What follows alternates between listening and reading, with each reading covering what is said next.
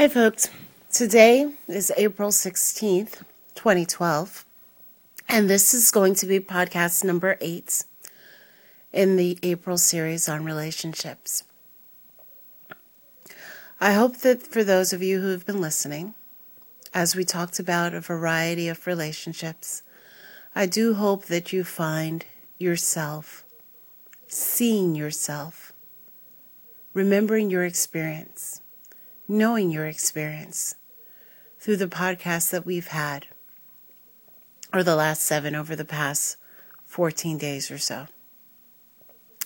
And so this podcast really talks about relationships and what we do when they're starting.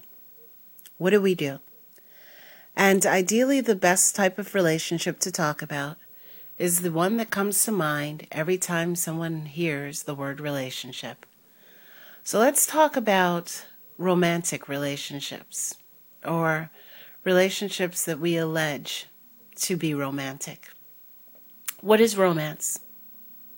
It's different. It's different depending on who you are, where you are in life, what culture you are of, whether you are male or female.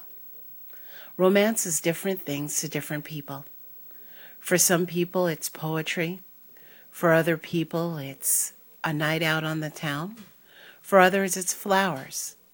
For some people, it's the way you treat them when you are in a room with everybody else and what other people see. But romance should be self defined. It's a value that says, This is what stirs my heart. This is what sets my soul afire. This is what makes me want to cling to you and to belong to your heart for a very long time. But it is different things to different people. It involves sometimes affection, physical and nonverbal affection. And it at times entails someone feeling like they're being taken care of. A massage, a phone call, the confidence of being able to call or come at three o'clock in the morning and be with someone. Romance means different things to different people. When we are in the business of entering into romantic relationships, we have this tendency as people to pretend, to bring our representatives to bear. We bring someone who is romantic, and who is whimsical and who is attractive and appealing to another person because we want to win what?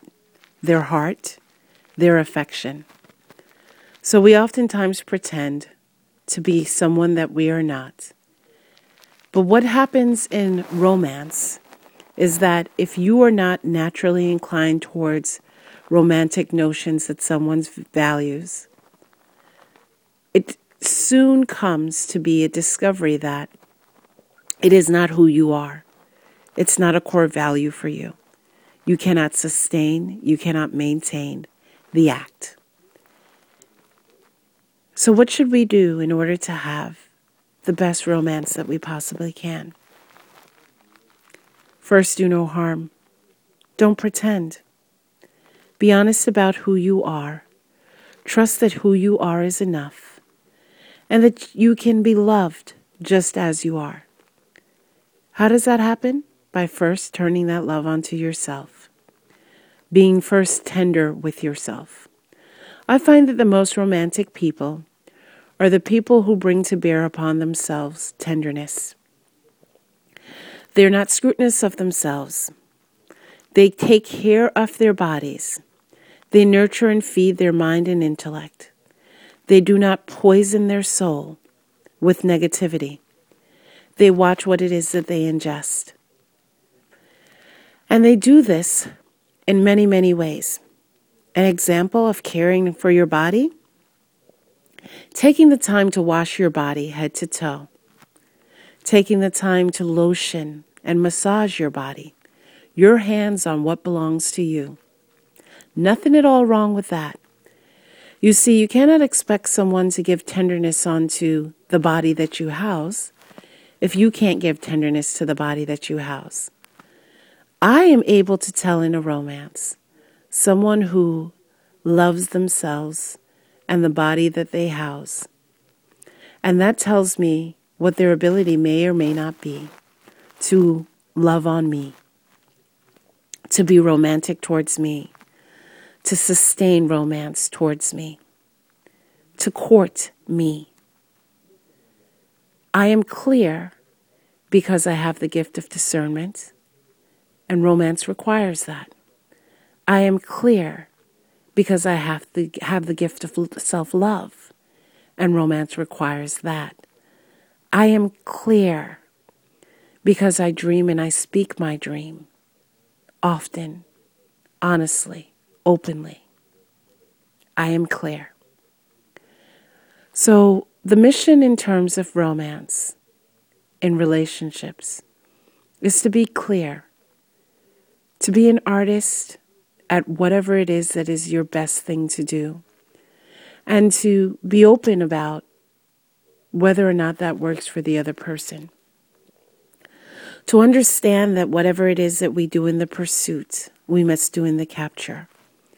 So, if you buy flowers and roses when you're trying to get someone to date you, be exclusive with you, consider you, and then you decide that you're going to spend that time involved in a romance with that person or dating, and exclusively doing so, especially, you have to maintain in the capture all it is that you did in the pursuit. I often hear that the most successful married couples are couples that are still dating each other. You'll hear them say, We've got the three kids, but we make sure we have date night. They're romantic towards each other. They leave each other notes. They say thank you. They call or text just to say, I was thinking of you. And they mean it. They're not doing it because they're looking to pursue each other. They're doing it because they want to maintain the romance. And they want that to be part of defining what they have with each other.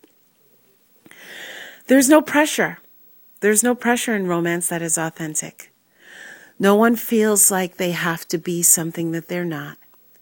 No one feels like they have to give something they don't have. When romance is authentic, when the relationship is real, everything is pure. It runs easily, flows easily, comes easily, goes easily. That is the essence of romance.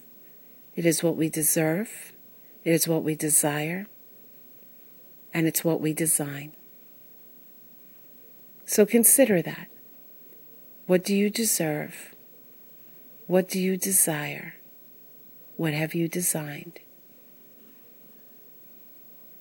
When you're clear on that, and you look at the romance that you have or do not have, you will know not only who you are, but what you bring to any relationship that you're in. That completes podcast number eight in the relationship series. Get your good love. Peace.